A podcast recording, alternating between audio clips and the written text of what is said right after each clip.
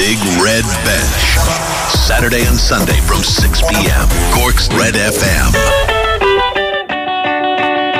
Good evening, folks. Glad you could join us for the Big Red Bench on this Sunday evening. Really glad you could join us. We're here with you until 7 o'clock. We have a packed show coming your way between now and 7 pm. Over the next hour, we're going to be talking to Moss Finn about Ireland's narrow win over Scotland and how that sets them out going to face England next week at the Aviva Stadium. Going to talk to Cork City Chairman Declan Carey about preparations for the upcoming season. We have the second part for interview with Phil Healy she looks ahead to the Olympics.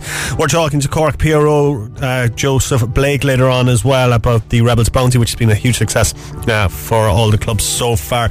And we're talking MMA as well with Corkman Darren O'Gorman, who returns to action with Cage Warriors next week. You're listening to The Big Red Bench right here on Cork's Red FM.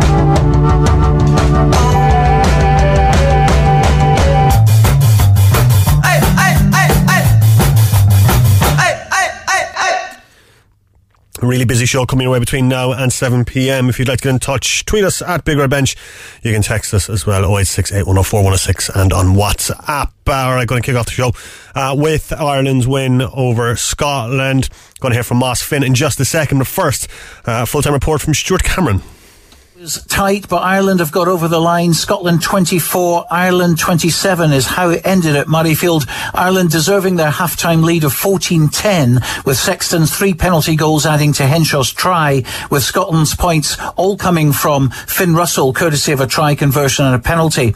Ireland came out of the blocks flying in the second half, 10 unanswered points thanks to a Tadhg Beirne converted try and a Sexton penalty, but converted tries from Huw Jones and Hamish Watson made made it 24 apiece. With three minutes to go, Sexton came up, kicked his uh, fifth penalty, and he won it for Ireland. Uh, a real pressure kick from the Irish captain. Scotland set piece let them down today. The high penalty count as well. Even though they won the try count 3-2, they've lost the match, and Ireland have sneaked it. Scotland 24, Ireland 27. All right, for more on Ireland's narrow win over Scotland and joined by our good friend Moss Finn. Uh, Moss, they got away with that one, as my uh, my late grandfather Owen would say. They were haunted. We were. We were haunted, absolutely. It was a, an extraordinary game. A game in parts where Ireland played extremely well, and in parts where Ireland played extremely badly. All in all, a great result, obviously, but um, there were some great points and some and some very negative points. But as you say, we got away with it. But and and at this level, a win is a win. Certainly is. Where would we be without Johnny Sexton? That was an incredible kick under pressure. He stood up. In fairness to him, he's a fantastic bit of stuff. He's coming to the twilight of his career, and they even remarked afterwards in the interviews there that the interviewer was mentioning his grey hair on the sides of his head, but. Uh, he's a he's a world class player and always has been. You know, he had a few rough years there in France, and that's with the head injuries and all those kind of things. But you know, when coming to your coming to man, he stood up and even he, he admitted afterwards he didn't strike it as well as he wanted to, but it went over and. He said the kicking was quite difficult there with the swirling wind, but he he, he nailed it. He, he's a top class player. Ireland went 24 10 up, and you're thinking that's game over, but they just reverted into themselves, allowed Scotland in, and almost collapsed. What happened? It's it's it's it's a strange situation. 24-10, we're coasting, and next they leave Scotland into the game. Um, I think the the biggest, like if we were beaten today, I'd be asking major questions about Mike Catt, the offensive coach yeah. in, in, the, in the backline. Our backline has been very has been very poor with ball in hand. There seems to be um, a, a sort of the first thought of some of the backs is to actually kick the ball, whereas it, should be to run with the quality of possession we were getting, and our attacking flair was not in evidence.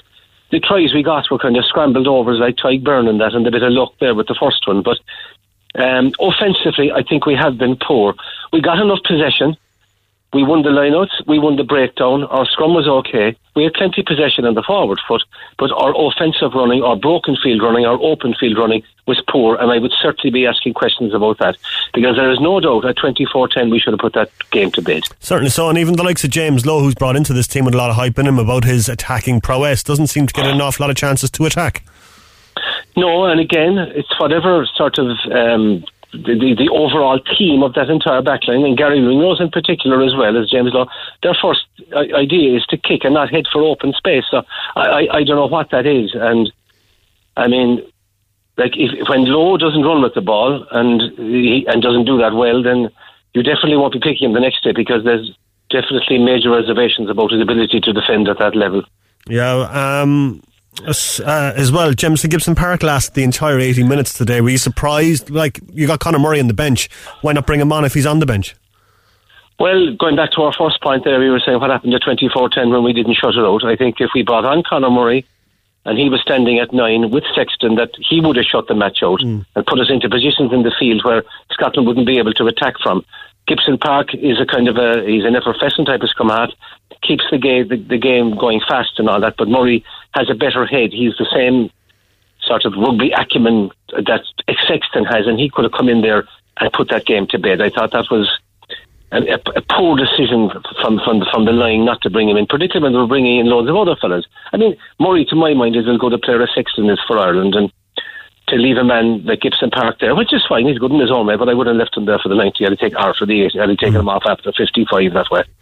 Um, some positives though, I mean, like the likes of Tadhg Beirne and Robbie Henshaw were immense today. A lot of talk that they could be starting for the Lions this summer.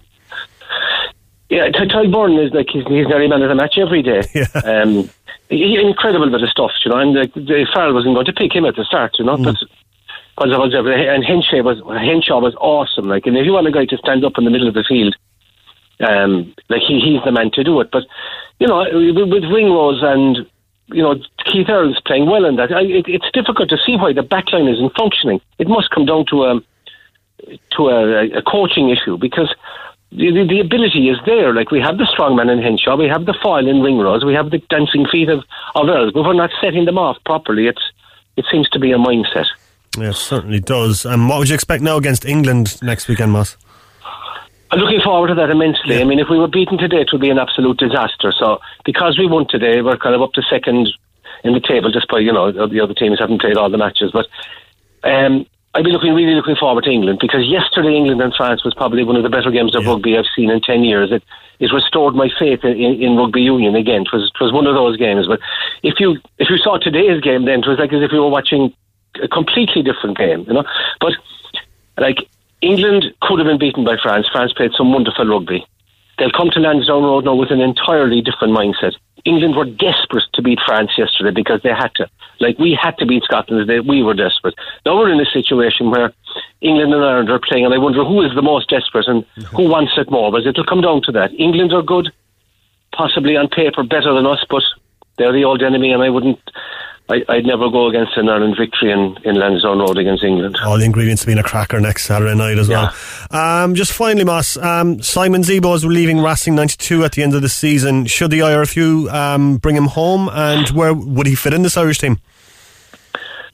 Oh, absolutely. I mean, you saw the way he played in the in the Heineken Cup final last year. He got two fantastic tries. The second one in particular. I mean, he's he's lost none of his zip. He's lost none of his flair. He's lost you know, you see him on social media there. He's lost none of his personality, you know. But um, I would have absolutely no doubt that he should be back in Ireland's plans. Absolutely no doubt. And I would also say that he should have been in Ireland's plans for the last four or five years. Right. Joe, Joe Schmidt did many good things, but in the end, some of his decision making was quite poor in that Zebo should have gone to the World Cup. Donnacha Ryan, who was Ireland's enforcer at that time playing for Racing, should have gone to the World Cup.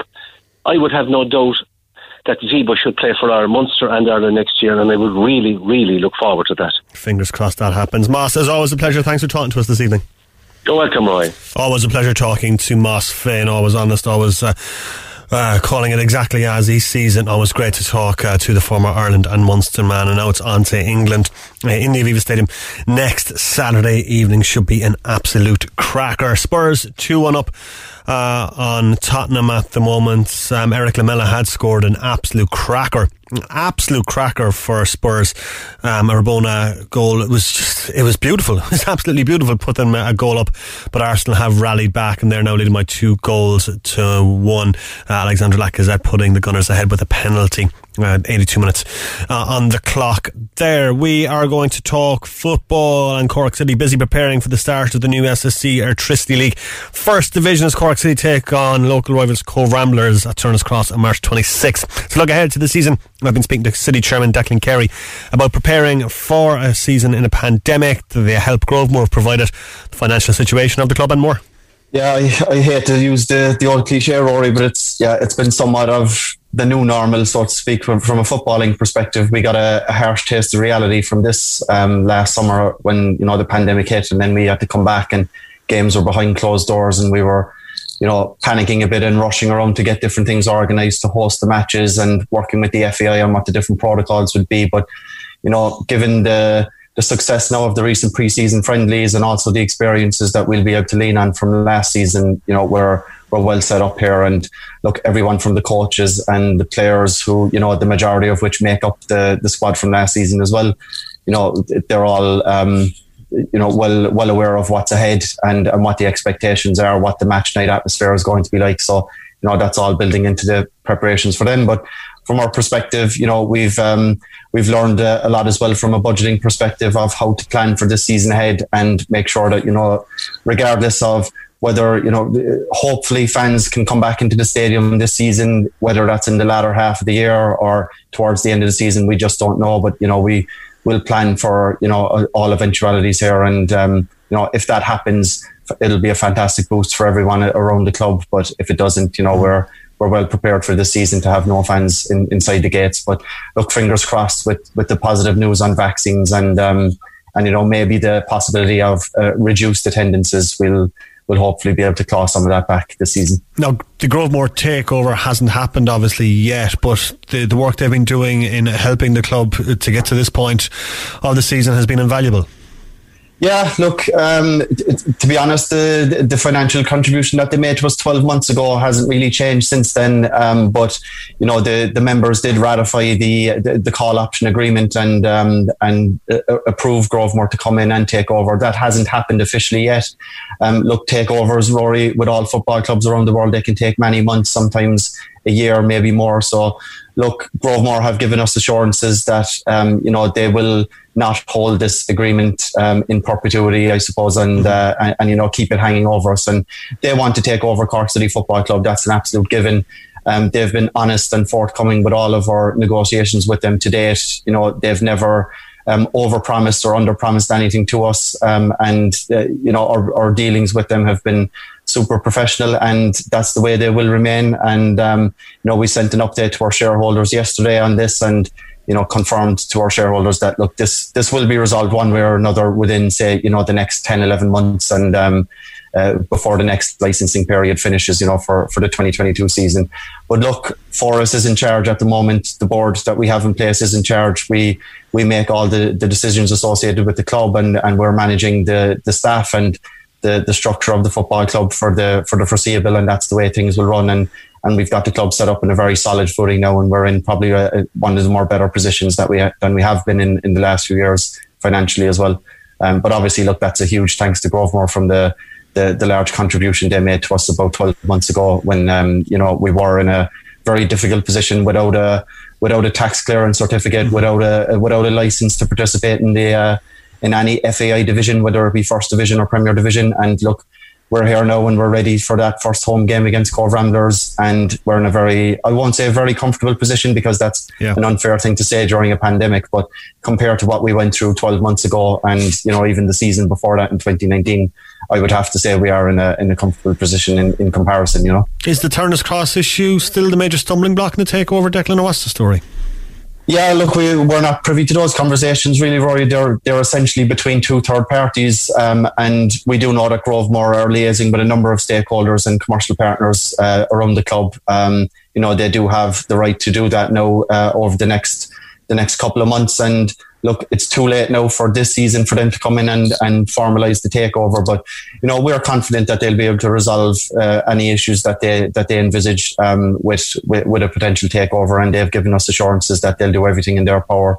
And when they have given us assurances in the past, we've you know we, we've had no reason to doubt them, given them what they've they've delivered so far. Um, but look, for, for this season, we, we have already confirmed that we will be playing in Turner's Cross. Um, and you know, great news as well that we'll have the women's teams taking uh, their games taking place in Turner's Cross as well, which is you know super exciting for them and something I personally and the rest of the board have wanted to uh, to pull off for for a number of seasons now and. Through the hard work of the staff and um, and Anna Buckley in particular, we've been able to get that um, uh, built into our new agreement with the MFA as well. So that's extremely positive. Yeah, I'm just off the line with Becky Casson, actually, the new Cork City captain. She's buzzing about the fact that their home game is going to be played in Turner's Cross. And not only that, but I suppose the exposure of the Women's National League as a whole this year seems to be on the rise and, and the work that Cork City have done in promoting the women's team over the last number of years. Yeah, that's something, and you know, I've been very passionate about as well. Even before I was on the board, I helped out the women's committee with a lot of you know their marketing initiatives and just trying to build up the profile a bit. And you know that has just grown and grown. Aaron Howie there looks after the the media side for them as well, and Megan who helps out. Um, uh, you know, the amount of work that the, that that entire uh, part of the club uh, put in is just phenomenal. And you know, Becky there, like she's a, a perfect example of the the new era of player that we will be hopefully, you know, uh, bringing into Cork City FC and, and and helping to bring the club on even more. You know, she's a league winner, has vast experience in the league, and you know she's come moved to Cork and you know it, it just raised the standard. And um, her and along with the other players that have been you know called up to international squads and training squads, it's it's all moving in, in the right direction. And you know, Ronan and Paul who look after the first team, they're putting excellent structures in place. Um, Jess Lawton as well has been announced as our under 19s coach as well. So hopefully that league gets the um, gets the, the, the green light as well to go ahead this season. It's you know it's all looking very much positive in the in the women's side of the club as well. It's been growing every year and something we're very uh, passionate about. And it's great to see the the fruits of all the labour that's gone into it as well. Um, and we're extremely proud of, of that entire group.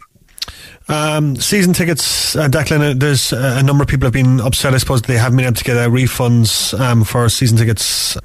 Yeah, it's it's just one of those things, Rory. We're very unique uh, with our club in in that you know, regardless of what division we're in, we'll probably be the number one um, club in terms of season ticket sales, and it's such a huge part of the club's overall income. And you know, last year we even sold close to you know to, uh, close to a thousand season tickets. Mm-hmm. Um, such was the the marketing drive that went into it before the season started. And you know, unfortunately, then you know, this is not something that just impacted Cork City FC or the league. You know, the world changed dramatically last March, and unfortunately, you know, we had we had to pivot and you know supporters uh, gained access only to, to two games and we, we you know gave them um, a free streaming pass and we, we we worked as hard as we could to kind of alleviate the the, the impact. Um, but look, to be honest, the response, Rory, from us uh, throughout the last, you know, nine, ten months from supporters about season tickets, they have, you know, proactively contacted us saying that they didn't want refunds. They had heard of other clubs um, looking into it, and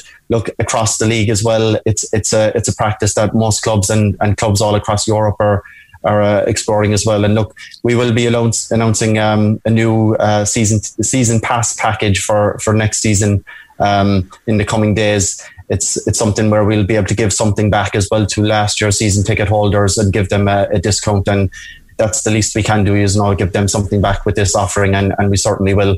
Um, obviously, we'll, we've we've considered a number of elements of risk associated with this season pass. It's it's heavily focused on digital platforms. Um, and you know, if if the if the opportunity arises then to bring fans into games, those fans, of course, will be given first priority then to gain access, which is something you know city fans all across the city and county have been itching for for the last year.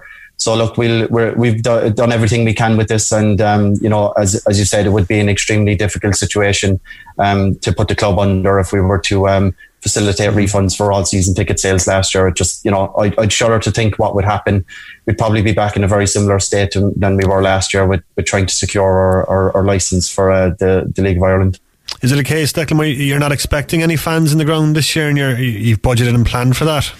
Yeah, exactly, Rory. Yeah, we've um, you know it's mainly we've we've done out our budget, and then we obviously have certain scenarios that are not really included in the budget, but you know potential bonus situations that could arise. And look, we haven't factored it into our to our income at all to, to for ticket sales for this season.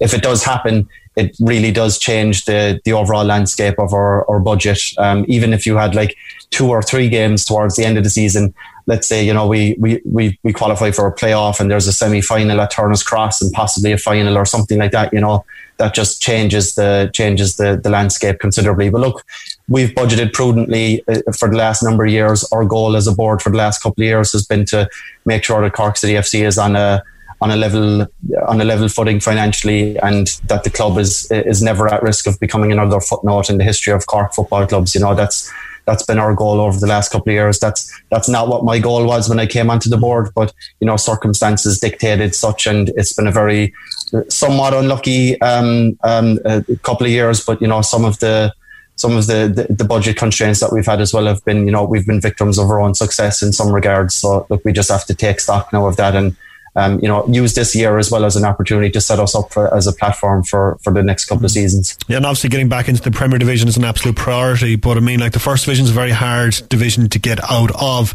Can the club yeah. survive a number of years in the first division? I think we can, yeah, because look, we've budgeted prudently, and now we're in a situation where the first team doesn't, you know, prop up the rest of the club like it has been in the last couple of years, where, you know, if the first team doesn't have a successful season, you know, everything around it falls like a domino effect and it impacts things like the women's team and the academies and the club staff. And, you know, we've, we've set the club up in such a way now that, that the level of risk there is minimal. And even if that does happen, you know, we will make sure that, you know, we keep the structures there in place that, you know, let's say if we have a, a season where we don't perform well with the men's first team, it doesn't impact the budget that we give Liam Kearney with the academy or, you know, impact the budget with Ronan and the women's section. So that's, that's what it's all about. We're a football club here, Rory, and we have, you know, an amputee team as well that have been impacted by the pandemic. And it's all about keeping all, all the teams. I think we're coming up on nine teams now in total with the launch of the women's under 19s. And we just can't have the club be dependent on uh, you know the success or, or, of the of the men's first team. That's that's something that we've um, learned uh, over the last number of years. It's just not sustainable uh, for a club our size. Um, streaming is obviously going to play a big part of this season, and I suppose the investment from the FAI to make sure every every every first division game is covered has been huge yeah, fantastic to see that. Um, you know, we've been delaying our announcements of this season pass just as we try to understand what the landscape of this streaming uh, would look like. But you know, the, the, the streaming of the Dundalk and Shamrock Rovers Presidents Cup game last night was done using the same equipment that we'll be using um, for the first division matches, and I was very impressed by it. You know, you can see the highlights there of uh, of Scales' fantastic goal on, on social media, and it was it was very good to see the, the, the quality there. And, you know, um, word has it as well, we'll have a, a, very famous Red FM broadcaster as well as our, our, commentator for the for the season. So very much looking forward to that, Rory, not naming any names. Yeah, he's a handsome man, I've heard anyway, but I will wait for the official announcement uh, on that. But yeah, that's a massive boost because the first division is shaping up to be more competitive and more exciting than the Premier Division. Now, we're obviously going to say that because we have Cork City and Cobh Ramblers in the first division, but it is going to be massively exciting. And Colin Healy's built a very, very good squad that you would hope anyway is capable of pushing for promotion this year.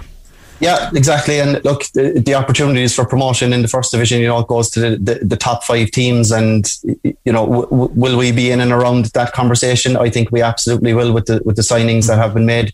To be honest, if you got Colin Healy on the air next week, he'd probably tell you that we were going to win every single game. And we were, you know, such is the motivation of that guy and the, and, and the passion that he has, um, especially for this season. You know, it's, what he's done to uh, and and the staff now he's put together, the structures he's put in place, given a you know a limited budget. Obviously, that has been impacted since we've gone down to the first division, and obviously the the, the pandemic as well. But you know we're very excited. I think the the, the Colin Healy effect, we'll call it, will will have a very uh, positive impact on on the performances this season. And um, you know, fingers crossed, we're we're in and around that conversation. Um, and I and I definitely think we will. You know, look, it was a very tight division last season. If you look at the points difference, there was you know even up to the last one or two games, teams could have um, flipped back and forth between the playoff positions, and um, you know that's something we would hope we're we're very much part of the conversation of, and and we'll give it our absolute best shot this season for sure. And uh, you know, fingers crossed, we're we're back in the in the Premier sooner rather than later. Because make no mistake about it, we're very cognizant that that's where fans expect us to be, and that's where we should be we should be in the Premier Division. And look, as you said, Rory, it, it does become a much more exciting First Division since we're down there, and there's other uh, big teams there like Shelburne and and look, the the derbies now against Cobh Ramblers will be fantastic, albeit very disappointed that the first one of the season, um, you know, won't have any fans in attendance, unfortunately. But look, fingers crossed later in the year, um, in some of the other encounters, we'll be able to uh, have some of the Cork population experience that, that game. Yeah, really looking forward to that. March 26th, Cork City versus Cobh Ramblers at Turner's Cross. Uh, Declan Carey, thanks very much for joining us today. Thanks, Rory. Appreciate it. Yeah, always a pleasure talking to uh, Cork City uh, Chairman Declan Carey. They're really looking forward to the start of the new season. Waiting on the full time whistle, and it's just gone. Arsenal 2, Tottenham 1. That is a cracking victory uh, for Arsenal. I'm going to get you the full time report on that one in just a bit. Now, yesterday, uh, we played the first part of the chat with Phil Healy that Valerie and I did earlier on in the week. This is the second part uh, following her incredible performance at the European Indoors last week, uh, running a PB in the 400. Uh, the Ballineen Bullet herself talking to Valerie and me. Uh, and this time uh, we're looking ahead to the Olympics. Have you allowed yourself to, to think ahead and imagine what it's going to be like on the starting line of an, of an Olympic Games when you become an Olympian? No, I certainly haven't got that far ahead yet because of all obviously the all the unknown whether it will go ahead or whether not go ahead. But as an athlete, you're fully focused that it will go ahead. But I have so much work to do between now and then in making sure that I'm in tip top shape for it. And like it's months down the line, so I just need to focus on the day to day, building that to week to week and month to month, and building that consistency up. And Olympics is the main goal, and obviously I will have the qualification um, competitions in between that will uh, need to take the, the priority of the focus. I mean, it's a quick turnaround, Phil, when you think of it. I know I seen online earlier on, are you one of the athletes that needs to self isolate? Someone has come back with a COVID positive test? Yeah, so that was unfortunate that there was um, a positive test, and luckily at the moment I wasn't part of that travelling group, so I just have to sit and wait. Obviously, um, take my uh, precautions and get my COVID test on day five as well. So um, it is unfortunate, but look, this is what happens. This is what happens when travelling abroad, and uh, athletes will be uh, taking all precautions that they, they can take and following the guidelines. So what's next now? For what's the next event for you? So it's going to be a short turnaround. Um, so we'll go back into training now, and you kick off next week properly. So this was a bit of a down week, and Possibly we have world relays in the start of May if Ireland are selected, and then it'll be just competing individually from about the end of May on because qualification for Olympics ends at the end of June. So for now, um, it's about training and focusing on that and uh, take it on into the summer months then for uh, competing. What did you take away, maybe learn from the European final, Phil? Like I've messed up in many your like major championships and say two years ago I went in ranked fifth at the European Indoor Championships, messed up my heat. So I think championship racing is different to producing a one-off race. Um, and I can like what I can take is that I can be in there in the mix with these uh, world-class girls now. Like it was the quickest uh, European final in a long, long time, and my time would have medalled at the last five European Championships, which which is the last 10 years because it's held every two years. So um, that is a great sign. And going forward, it gives me a massive boost in confidence knowing that I can be in with those girls and I've arrived at that level and ready to take it on. What's, what's been there? Sorry, what's the reaction been like since you've come home? And imagine everyone's kind of congratulating you and texting you and all that kind of crack from the weekend. Absolutely, and like, my phone has been hopping since, and like it's a bit mad and it's a bit surreal. And I was even saying to Shane, my coach today, like it doesn't feel real that I actually came fourth. And I know people will be disappointed that they came fourth, but like I produced the best possible uh, race within a 36 hour period of producing three races back to back. So um, it has been crazy, but people have taken so much from it, and it certainly has given so many people a lift. And whether it's older people or younger kids, like um, it's great to see the transfer of the performance, um, and I'm hopefully can take it on and give more people uh, things to shout about for the for the summer months. I often wonder, are you doing these times in training or do you wait for the big days, Phil, to show up? I'm often wondering, do these PBs happen behind closed doors? You're like, no, I'm waiting for the big day. So we certainly have seen the signs in training and it was just about sitting and waiting because we decided not to race um, earlier on in January, February, just because we didn't want to take the risk of travelling abroad. Um, I had the standard for European indoors from last year, so I didn't have the pressure that way that I needed to chase a time, but I needed a time for seeding when it comes to what heat you're drawn in over at the championships. But I had this, I did have the signs in training, and I knew a good performance was there. But for me, I doing it in training is one thing. I want the evidence of doing it in a race for me to fully believe it. So um, we did have the signs that I did have a boost going in, but uh, for me, it all lies on the, the championship. And I was lucky to race in the micro meet that was held in Dublin about two weeks before European Indoors and produced a PB there. So we knew everything was going in the right direction. But when it comes to championship racing, it's three rounds. It's a short period of time. It's a different story. So uh, I'm just delighted to know that I could do it and produce it on the day. It looks like the Olympics, Phil, are not going to allow any overseas visitors or overseas fans this year. Is it a disappointment that nobody from home will be able to, to watch you compete in Tokyo this year? Look, it is, but it would be a lot worse if the games were cancelled outright. Like any athlete will take the games going ahead um, over fans being allowed because as athletes we're focused on the performance. Obviously, it's going to be a different Olympic Games in terms of like being ho- flown home straight after your event, or that general buzz isn't there, or there is there isn't the normal opening ceremony closing ceremonies and different things like that. But it's an Olympic Games. You get the opportunity to compete, and any athlete will um, make the sacrifices of fans um, in order to compete at the Olympic Games. You did mention earlier on and RT. I was listening on the radio on the way home. I know Rory was watching on the television. I was nearly racing down the road. I was like, "Well, she come on, Phil." I was roaring at the radio. But I think there'll be plenty of new eyes with the coverage of the Olympics this year when it goes ahead with for athletics. hundred percent, and like we are a minority sport, so usually it's rugby, soccer, GAA that take the headlines on television, and like we'd be lucky to get um, coverage maybe once a year for a national championship. So to have a weekend long of European athletics coverage um, with great commentary from Derval, um, David, and Rob in studio, like it gave the sport a massive boost, and it gave us a lot more fans and to see like it's an individual sport. It takes so much sacrifice to get to the highest level, and people underestimate the level that it does take. Um, so it was super to get that coverage and to get people on board to see what it does take to perform at that level, and hopefully they'll continue with that support right through the summer.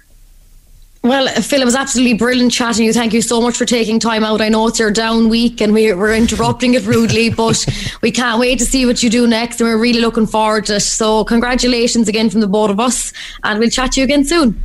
Super. Thanks a million for having me on. Yeah, always a pleasure chatting to Phil Healy. An incredible run last week at the European Indoors and all systems go now for the Olympic Games. Still to come on the show talking MMA with Darren O'Gorman. Up next, we're talking the Rebels Bounty with Cork PRO Joseph Blake. The Big Red Bench. Saturday and Sunday from 6 p.m. Cork's Red FM. A good win for Arsenal over Tottenham today, coming from behind. Nigel Bidmead watching. Arsenal 2, Tottenham 1, an eventful and entertaining North London derby which Arsenal deserved to win. Eric Lamela was both hero and villain for Spurs. He put Tottenham ahead with a delightful Rabona, but then picked up two yellow cards in six second half minutes and was sent off. Martin Odegaard equalised for Arsenal just before half time, and on 63, Alexander Lacazette was fouled in the area and the Frenchman scored from the spot. Spurs very nearly snatched a point right at the end when Harry Kane's free kick hit the post. Arsenal 2, Tottenham 1. Now we're going to talk GAA now, and the Rebels Bounty Draw has been a big success with over 1 million euro raised by clubs so far. But the closing date for the purchase of tickets is drawing near. For more on it, I caught up with Cork PRO Joseph Blake. All right, uh, the Rebels Bounty has been a tremendous success. To talk to us more about it is the Cork PRO Joseph Blake. Joey, how are you, sir? Hi, how's it going? Thanks a million for coming on. I read in the Examiner that like there's been a combined profit in excess of a million euro from the Rebels Bounty. That means this has been a, a tremendous success. Yeah, it's been a tremendous success, and that's actually over a million euros just gone back to the club, the clubs of Cork. So obviously, on top of that, you would have your there would be money going back to the, the Cork County Board, and there would also be money going um, for the prizes too, as well. There's half a million in cash prizes uh, this year, but it's been an absolutely tremendous success. And um, there's still, what, another week and a half to go. Thursday, March 25th, 5 o'clock is the cut-off um, deadline. So it's, it's all systems go between here and then. Obviously, the reason this is a success, Joey, is because the clubs have bought into this. Yeah, and look, I suppose there was a bit of nervous. People, clubs were nervous, and I think a lot of people were nervous at the start when this was kind of flagged. I think it was back in September. There was a, a webinar held, and, and, it was all explained about how you know um, clubs were going to be given targets. And um, but you know what? I think clubs really. I think the targets kind of focused their minds, and that they and they looked at this as a great fundraising opportunity, and that there wasn't anything else there was very little fundraising that they could do at the moment because obviously the, the big fundraisers like your Strictly Come Dancing or your Lip Sync, all that has gone in the last 12 months. And also, a lot of, we'll say, for example, the, the club lottos that would be done in your local pub and stuff like that, that's all gone too as well. So this was a, a great opportunity where clubs could take part and really drive it, and especially from an online point of view, we have seen online sales rocket in the last couple of months where people are just sitting at home. They could be anywhere in Cork, anywhere in Ireland, anywhere in the world, and they're able to log on to the Cork GAA website, go on to Rebels Bounty, and they're able to buy a ticket for their club. And it has been an absolutely tremendous success. I think it's surpassed anybody's imagination, and I think it, this has just the opportunity to grow and get bigger next year when hopefully the restrictions are lifted and people will actually you'll be able to go door to door selling tickets or you'll be able mm. to meet people in in at matches and stuff like that and sell tickets. It's kind of restrictive at the moment because obviously people can't meet and um, and a lot of sales are being done online. But I mean it, it's just been a, a tremendous success um, a convention last December, the Carbery chairman Tom Lyons said he was genuinely worried about the draw. Was like that was was that just a minority view, and was it just a case of like it was something new and it was something different? And I suppose that that's what people were worried about. Yeah, it's like it's like anything else when when things are new and they're, they're kind of they were saying targets and like Jesus said, everyone had concerns. I had concerns, and a lot of people had concerns as well. So, the, um, but I think what the what it did was it focused the minds because where clubs before would in the old county board draw look if they sold 50 tickets, if they sold 60 tickets, it didn't put them up or down. But here they were kind of told, oh well, if you're an intermediate club, you're expected to sell at least 70 and that kind of just it, kind of maybe over the Christmas period it focused the minds. And we've seen clubs that have were maybe selling thirty or forty tickets in the last couple of years. They're gone out 140, 150. There's other another club I know that's was selling 30 or 40 tickets. They're gone over 200 tickets now. Mm-hmm. But we've also seen the bigger clubs in the city that are selling three, four, five hundred tickets and that's amazing. That's well done to them, and they, they'll they'll make thirty or forty grand profit out of this. But even the small clubs that might be making two or three grand in previous years, they might now make five or six grand out of this, and that's a big jump for them as well because it means that that five or six grand might cover their um, insurance, their their injury scheme affiliations, their affiliations to county board. So hopefully, look, nearly every club has surpassed their target. So that means nearly every club is, is making money out of this. And there's still another 10 days to go. So I think great credit must be given to the, um, to the, there was a support committee set up of about six or seven people um, made up of county board officers and Conor Conahan. And they, they, what they did was, and what made it such a success was, they addressed the concerns. They met mm-hmm. the they met the clubs over Zoom, and they discussed this and they said, look, this is, they gave them ideas as to how to make it, make it a success within their own clubs and show, look, your neighbour down the road is doing this and they're making a great success it. So maybe if you follow their model, um, it might work well for you too as well. It was amazing how fellas on, and they might be on a Zoom call and they might be kind of saying things aren't going great. Next thing you tell them that the club down the road or after selling X amount, they quickly they the Zoom call in they quickly so they could go out selling straight away. Like, but no, no, but it's got look. Obviously, it came out in the last county board meeting. The county chairperson Mark Sheehan confirmed that over a million had been raised for the clubs. I think it was about six hundred and seventy thousand mm. was raised for the clubs last year. So look, I, and, and I think it's really helped reconnect the county board and, and the clubs, which I think is a big thing especially over these difficult times. So look, um, look, hopefully in the next ten days or so there'll be an even bigger push and a bigger, um, more tickets sold. And look, at the end of the day, obviously, as a county board officer, I hope the Cork GAA do benefit well out of this. Mm-hmm. But but, but the, the big winners are going to be the clubs. Yeah, and obviously, excuse me, as you say, some time as well for people to get involved and help their clubs. What are the prizes on offer? I mean, there's some huge prizes. Yeah, there's uh, some some great prizes. They're all cash prizes. There's a total prize fund of um, of um, half a million euros. Hmm. But what what um, so there's 30 prizes every month, and usually the top prize is either 25,000, 30,000, or 20,000. And it, and it works its way down. There's 30 prizes every month, but the big one is the 100,000 first prize on um, at Christmas time in December. So I think that might solve a, a few problems for people who are going buying Christmas presents. So like first prize next December, 100,000 um, cash when they say cash, I'm sure they'll probably write a check or transfer it to a bank account. I don't know will the will the county treasurer be going down with a suitcase yeah. to uh, somebody's house? But um, no, there's um, so total prize fund half half a million euros, and um, the the prizes thirty prizes each month, and the, the first prizes are either 30,000, 25,000 or um, t- um, 20,000, varying on the months, uh, and working its way down. So look, the, there's a lot of prizes to be won, but I think the, the hundred thousand euro first prize in December is the is a nice one to win. Wouldn't be a bad Christmas present at all. So if anyone wants to get a ticket, Joy, they just get in touch with their, their club officers, is it? Yeah, get in contact with the, the local club. But you can also do it from the, the from your own the, the, from sitting down at home and log on to the GAA website and you can there's a link there to go to Rebels Bounty and you can sign up online. Um, just away from the Rebels, don't you join me? Like this time of the year, obviously you have the leagues going on, and it, it's a busy time of year as we all start looking into the summer, looking into the championship. How weird has it been, I suppose, uh, for you not having any games to to organise and plan? And has there been frustration, I suppose, voiced to you by the clubs that like we want to get back out and play?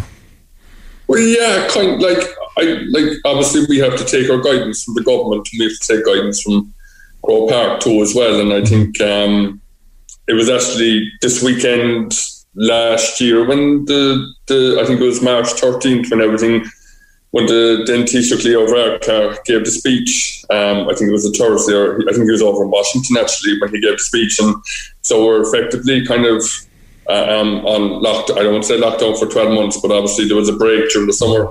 But it's been really difficult to know. I think it's like I suppose from a personal point of view, I've probably found this lockdown the hardest because yeah.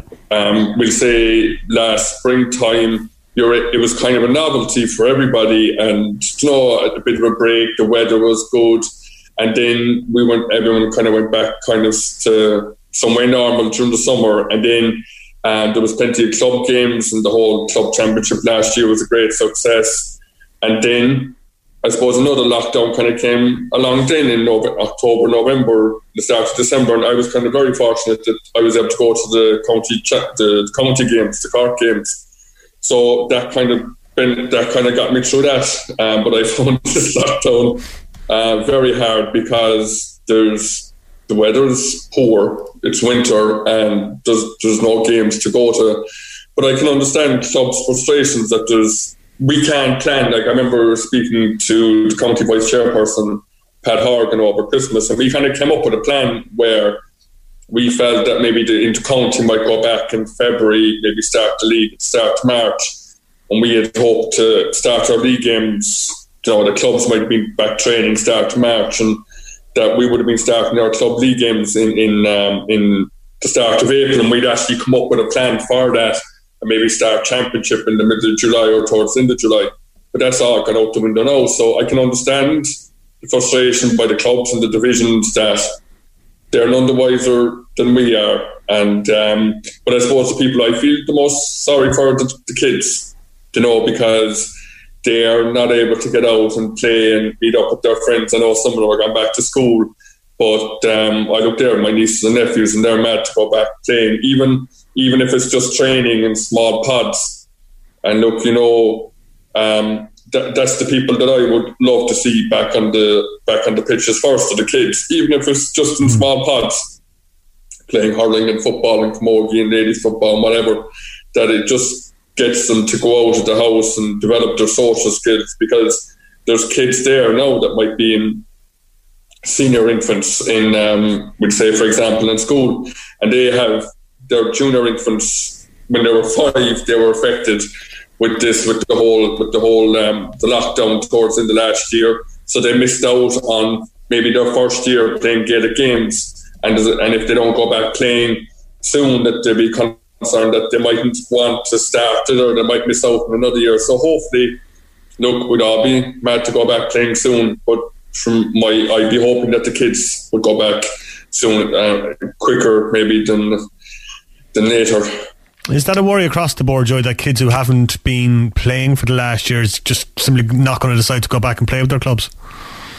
Yeah, I, I, I'd be concerned about it because because you know yourself, kids get into a routine, and there's especially over the winter there, there hasn't been much to do, and a lot of kids might go off and they, they, like during the summer, spring and summer, they might be obviously outdoors. But what you see with a lot of GAA clubs in the winter is that they're doing, we'll say, indoor stuff, be it in halls or maybe out in astroturfs or whatever, and that they they haven't had that they haven't had that routine, and, and it's um it's, it, it would be a concern that there's no kids that are maybe, especially five or six or seven, who haven't had much Gaelic games or any Gaelic games, they mightn't just want to, how would you say, get involved at that age. That's that's when you need to that's when you need to get kids involved at the ages of five and six.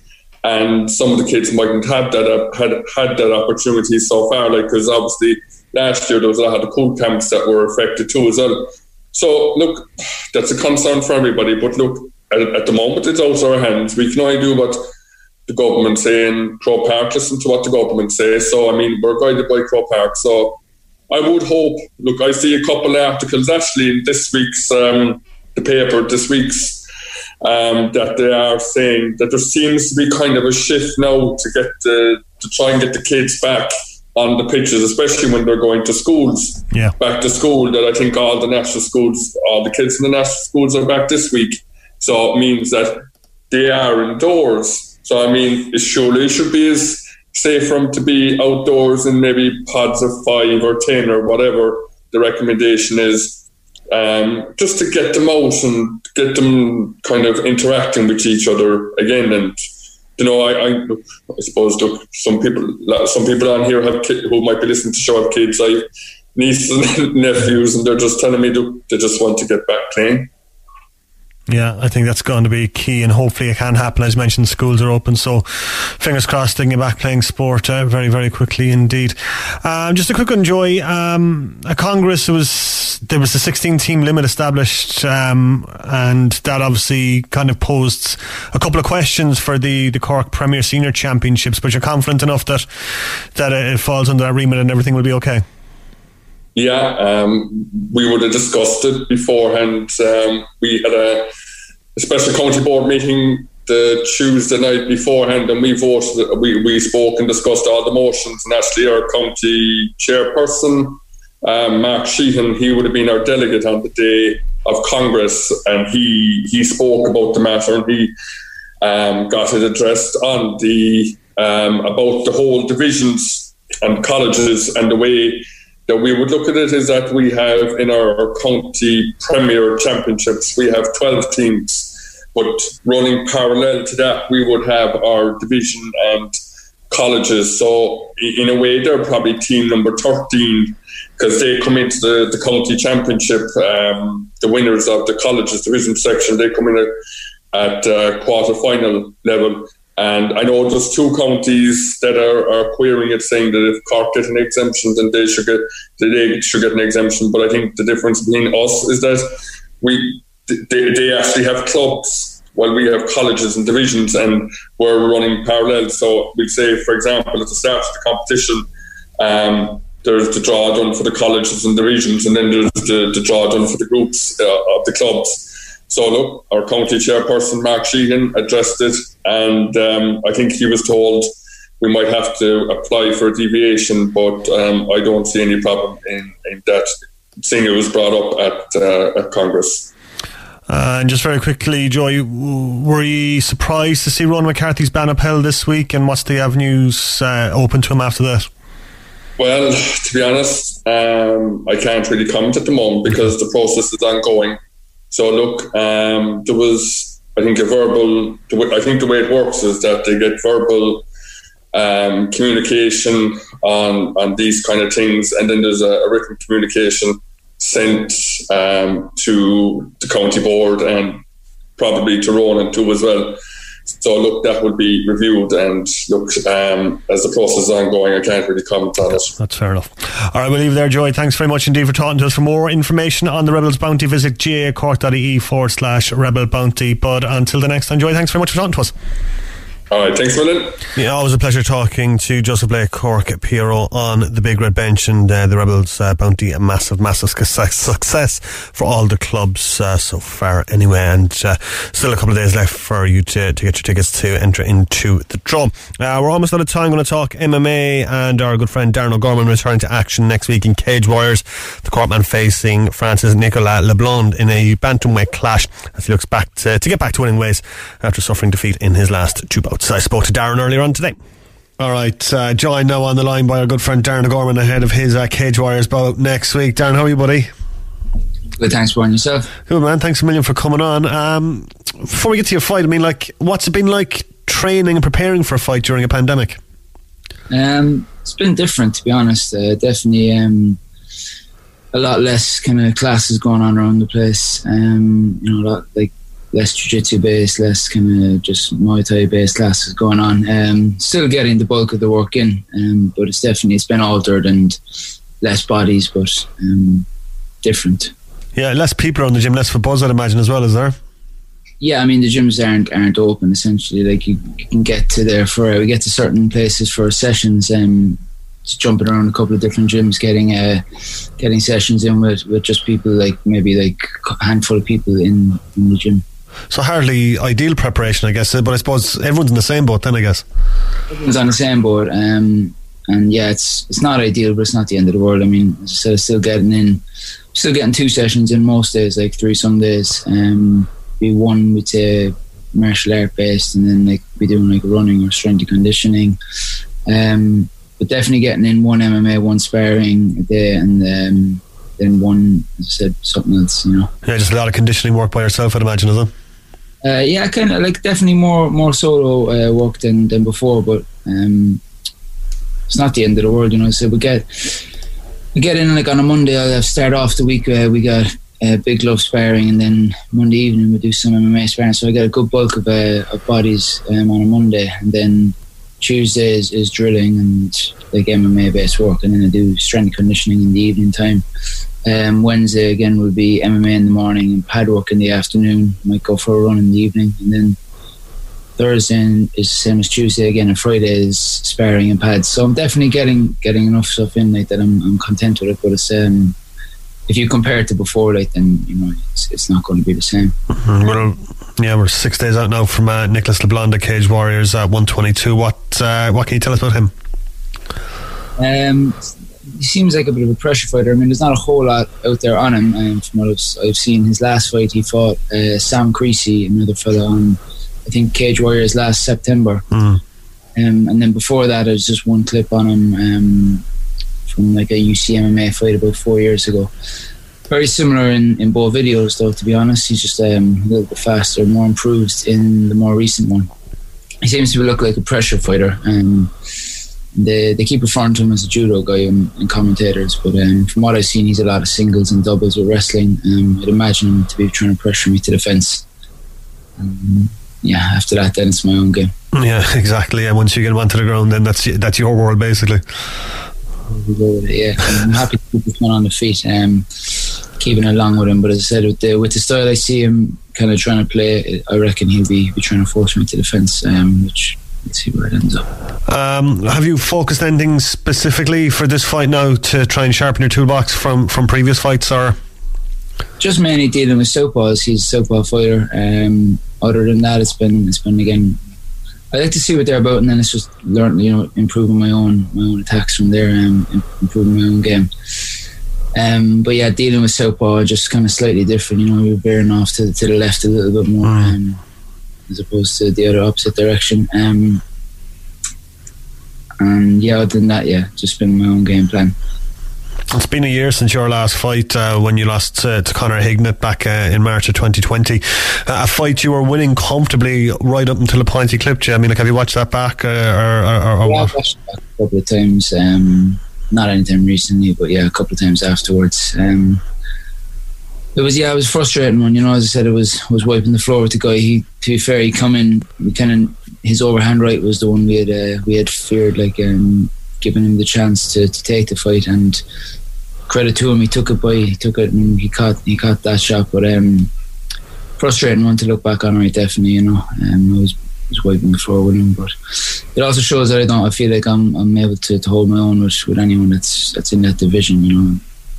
Um, up until that one shot, I think, as I said, it was it was 10-8 rounds uh, as far as I can remember. Like so. Yeah, I remember watching that fight live and just remember just I was like, oh, Darren's going to win here now. This is great. Like just like just that one overhand right, just that one kind of lapse in concentration. They're they're a different. Uh, it's a different ping off them, you know. So you gotta can't take your eye off the ball for a second inside there. Things like that will happen. exactly. Yeah. Exactly. Um, is there? There's hardly going to be spectators at your fight next week, is there? Nah, not this time. I think the lockdown um, put a spanner in the works for that. There was the intention was there. I think that they announced it last December, and it was to go ahead for for crowds to start um, applying to get like I think fifty percent or something. But um, then yeah, that the next lockdown wave came, and I think that just put that out of the park. Yeah, it's probably going to be weird, I suppose, fighting in front of essentially nobody, is it? Um, it's not too bad. It, the thought of it is worse than, than it is, I think. Um, so you're in there, kind of, if you're if you're focusing on, on that, you know, as I said, you've kind of got bigger bigger task at hand um, when the bell goes, so it's, it's not too bad. Um, it's a good card overall. Uh, next Saturday night, you've got Paddy Pimblett on there. You've got a good title fight as well, so it's a, a pretty stacked card next week.